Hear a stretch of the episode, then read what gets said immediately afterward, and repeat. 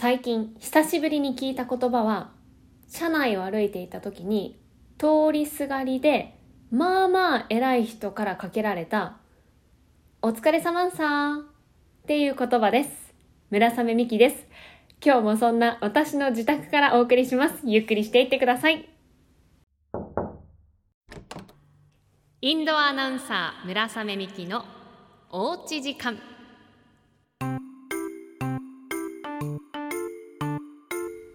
本当に不意打ちだったんですしかも本当にさっと足を止めずにすれ違った時だったので私もなんか上手に対応できなくって「ははは」って笑いながら「そうです」って普通に返しちゃったんですよね。俺なんて返すのが正解だったんだろうと思って携帯で「お疲れ様んさ」って調べたんですそしたらもう候補に「お疲れ様んさ」スペース返し方って出てきて見てみたらまあ一番無難なのはこっちも「お疲れ様さ」って返す。でちょっと上級編として「タバサ」って返してみる。でもう一つ「あはいはいお疲れ様です」って冷たく返すのも関係性によってはいいでしょうって書いてありました。皆さんだったらどうしますか？札幌も雪が降ってきました。初雪もね観測されていよいよ冬だなと。感じますけれども寒い時には暖かい回覧板ご紹介しますね札幌市のカズーさんからです。初めて送っていただきました。ありがとうございます。つい最近ここの存在を知り、1日目から順に聞き、ようやく追いつきました。村雨アナウンサーの新たな一面を垣間見ることができるポッドキャスト、とても興味深く拝聴しています。以前、夜勤の回を聞きながらアナウンサーにも夜勤があることを初めて知ってとても驚きました。広いアナウンス部の部屋に一人って怖くないのかなと心配になります。ああ、そうですね。最初の頃は慣れなかったので、なんかこう、そわそわした感じもあったんですけど、もう今は逆に静かで 一人の方がいいかもしれないです。たくさんいる時だと、あの、本当にみんなおしゃべりなのでいや、あの、うるさいって言ってるわけじゃないですよ。でも一人は一人の良さがあるので、夜勤もいいと思います。私はね、寂しくはないですね、今は。たくさんの人が出入りする放送局、鳥肌が立ってしまうような怖い話とかありますか？うーん。一応噂では、その STB の地下、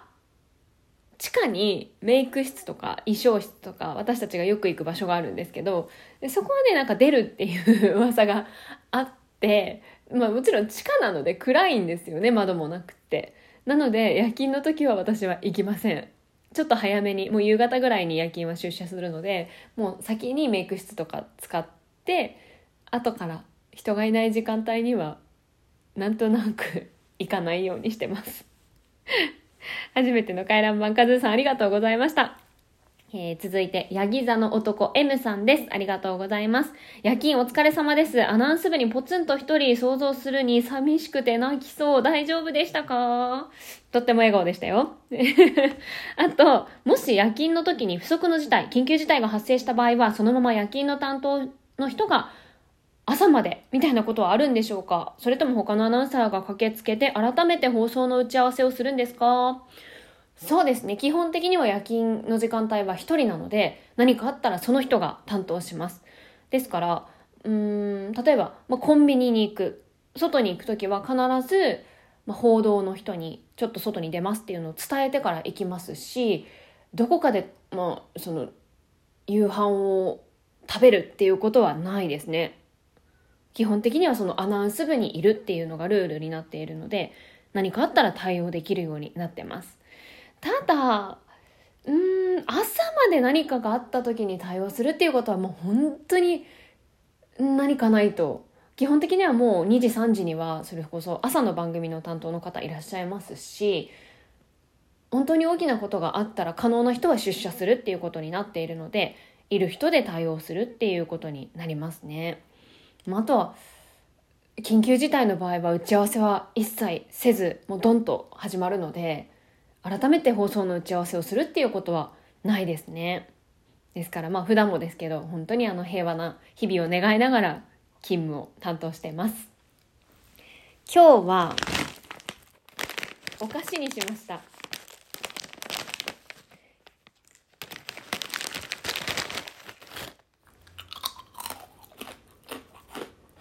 うん。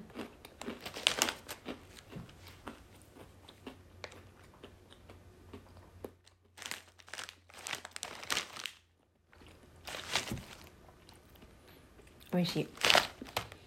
今回は私が大好きなお菓子渦巻きかりんとうを食べながらお話しします。ご存知ですか？あの一般的な棒状のかりんとうではなくて名前の通り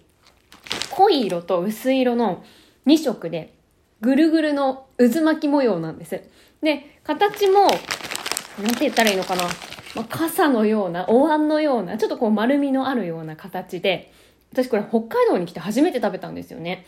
入社してすぐの頃、まあ、取材でね、その長距離移動をする機会があって、広い北海道ですから車で6時間とか、まあ、それ以上移動することもあって、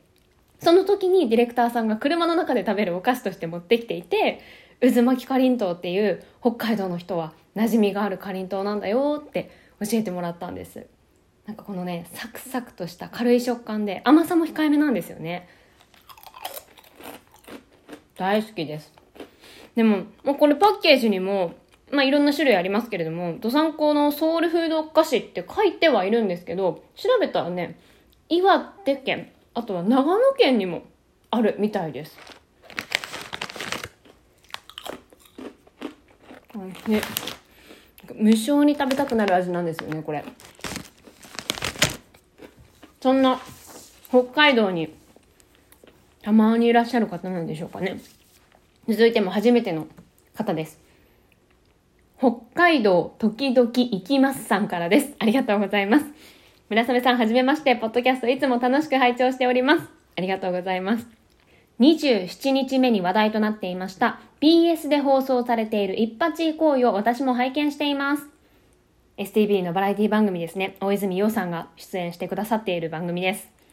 大泉さんはきっと村雨さんの魅力や素顔を引き出そうとしてくれているのだと思って、私はそうして引き出されたところをとても楽しんでいます。いや、そうですね。本当にあの、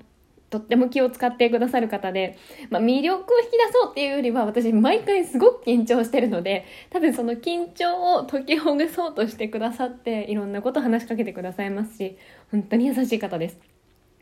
これまでの仕事の中で一番辛かったのはどのようなものですか？辛かった。うーん。辛いというよりは、厳しかった、大変だったなーっていうことで言えば、以前もちらっとお話ししたんですけど、私入社してすぐの頃に、その、海の幸を伝えるコーナーを担当していて、よく漁船に乗らせていただいてたんですよね。で、あれは、うん、何時間乗ったんだろうか。6時間とか8時間とか遠くまで行く量だったので同行したんですよね。で、私は全く船酔いをしないタイプなので、それも北海道に来て初めて知ったんですけど、全くしないんです。なので、楽しかったんですけど、まずね、あの、一緒に乗ったのが私とカメラマンさん、音声さん、ディレクターっていうこの4人で基本的に1組になって取材に行くんですよね。で、出航して30分ぐらいでディレクターの顔色が怪しくなってきたんですよ。で、あ、もうまずいのかもしれないなと思って。確かに結構揺れてたんですよね。海がちょっと荒れていて。で、暗い時間の出港だったので、周りも全く何も見えない状態。すごくそれって酔いやすいんですよね。で、揺れてる中、ディレクターの調子が悪くなり、で、30分過ぎ1時間ぐらい経ってからカメラマンさんがまた酔い始めちゃってでその後すぐに音声さんも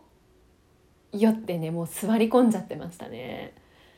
でもあのやっぱり技術さんは特にカメラマンの方はファインダーを除いていないといけないですし音声さんは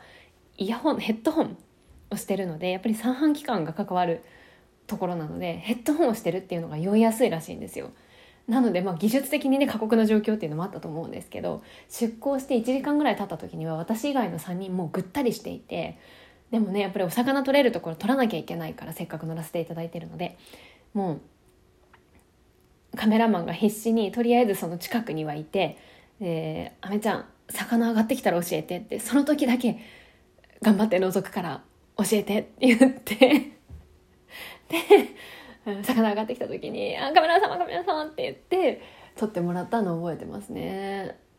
私はその後酔うことはなかったのでああ本当に過酷なんだなっていうのを身をもって体感しながらでも酔うことはなくただねあのもう出てしまったが最後引き返すことはできないので、えー、3人の方は本当に大変そうなご様子でした。でもそれもねやっぱり行ってみないと載せていただけるだけありがたいですし行ってみないとわからないこと大変だった。取材ですね。えー、他にもあそんな、まあ、いろんな取材をねやらせていただいて中継っていうのも番組にはもちろんありまして続いてがあの初めて回覧板を回してくださった方なんですがお絵かきうさぎさんからです。この書き始めが突然ですが村雨さん覚えていらっしゃいますか？っていう始まりなんです。今年の7月にドサンコワイドの中継でお世話になりました、ジェラテリアミルティーロオーナーの嫁です。千歳市にあるジェラート屋さんなんですけど、私が担当している夕方の情報番組、ドサンコワイドっていう番組の中の中継でお世話になりました。ありがとうございます。聞いてくださってたんですね。嬉しいです。ちょっとその時のエピソードもいただいておりまして、中継の時は旦那やスタッフともども大変お世話になりました。こちらこそです。また中継中に旦那の村雨アナウンサーへの I love you コールに I love you too とお返しいただき本当にありがとうございました。中継の後、ドサンコワイド見たよとたくさんのお客様にご来店いただきました。多くの方にお店を知っていただき、いいきっかけとなり、本当に感謝しております。また中継をきっかけに旦那以上に私が村雨さんのファンになってしまって、今では旦那以上に村雨さんに詳しくなり、こうして聞き始めるようになりました。引き続き聞き続けようと思います。無理なさらずこれからもお仕事頑張ってくださいといただきました。ありがとうございます。お元気ですか？夏のね、一番ジェラート屋さん忙しい時期に中継でお世話になりまして、あのー、ちょっと今ね、この回覧板の中にもあったエピソードなんですけどまず 突然そのオーナーの,、まあ、そのお絵かきうさぎさんの旦那さんが「I love you」って言ったのにはあの理由があって私が担当しているその番組では私ともう一人53歳のメガネのおじさんアナウンサー福永さんっていう方がいらっしゃるんです。その2人でスタジオを担当してるんですけどそのおじさんのまギャグ、ギャグではないのか。ギャグ、うん、ギャグではないな。決め台詞ではないんですけど、よく言うのが、I love you ってよく言ってるんです。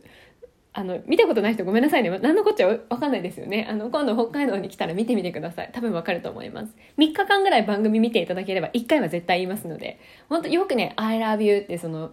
お相手の方だったりとか、いろんな場面で言ってるんですよね。それがあって、えー、その旦那さん、オーナーの方が、私に、いつも見てます、I love you って言ってくださったんですよ。ですごい嬉しくって、私も。で、I love you too って返したんですよね、その中継の放送中に。で、その時はまだ奥様出ていらっしゃらなくって、本当にその旦那様だけがジェラートを紹介してくださってて、そのくだりがあって。で、その後ですよ。いや、実は最近嬉しいことがありまして。結婚しましたと。で、お？聞いてないぞ。で、今横にいるんですって言って、奥様が出てきてくださったんですよ。いや、でもね、奥様がいらっしゃる横で私は何を言ってるんだと。I love you too じゃないよと。しかも、出てきた奥様が、もうとっても可愛らしい方で、もう本当に申し訳なくって、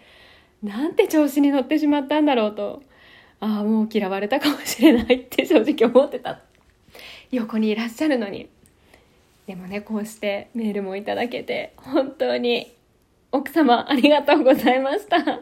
とってもね幸せそうな2人とも優しい笑顔の素敵なご夫婦でありがとうございます。これからも応援しておりますしきっとまた番組もお世話になると思いますので引き続きよろしくお願いします。嫌われてなくてよかった。本当にねあの中継のディレクターに言ったんですよもうまず言ってほしかったと。教えといてほしかった。結婚されているならちゃんと教えてほしかった。それで何が変わるかわかんないですけど。ね、奥様がいらっしゃる横でね、そんなことする必要なかったから、ちゃんと言ってほしかったって。言ったんですけどよかったですお絵かきうさぎさんありがとうございます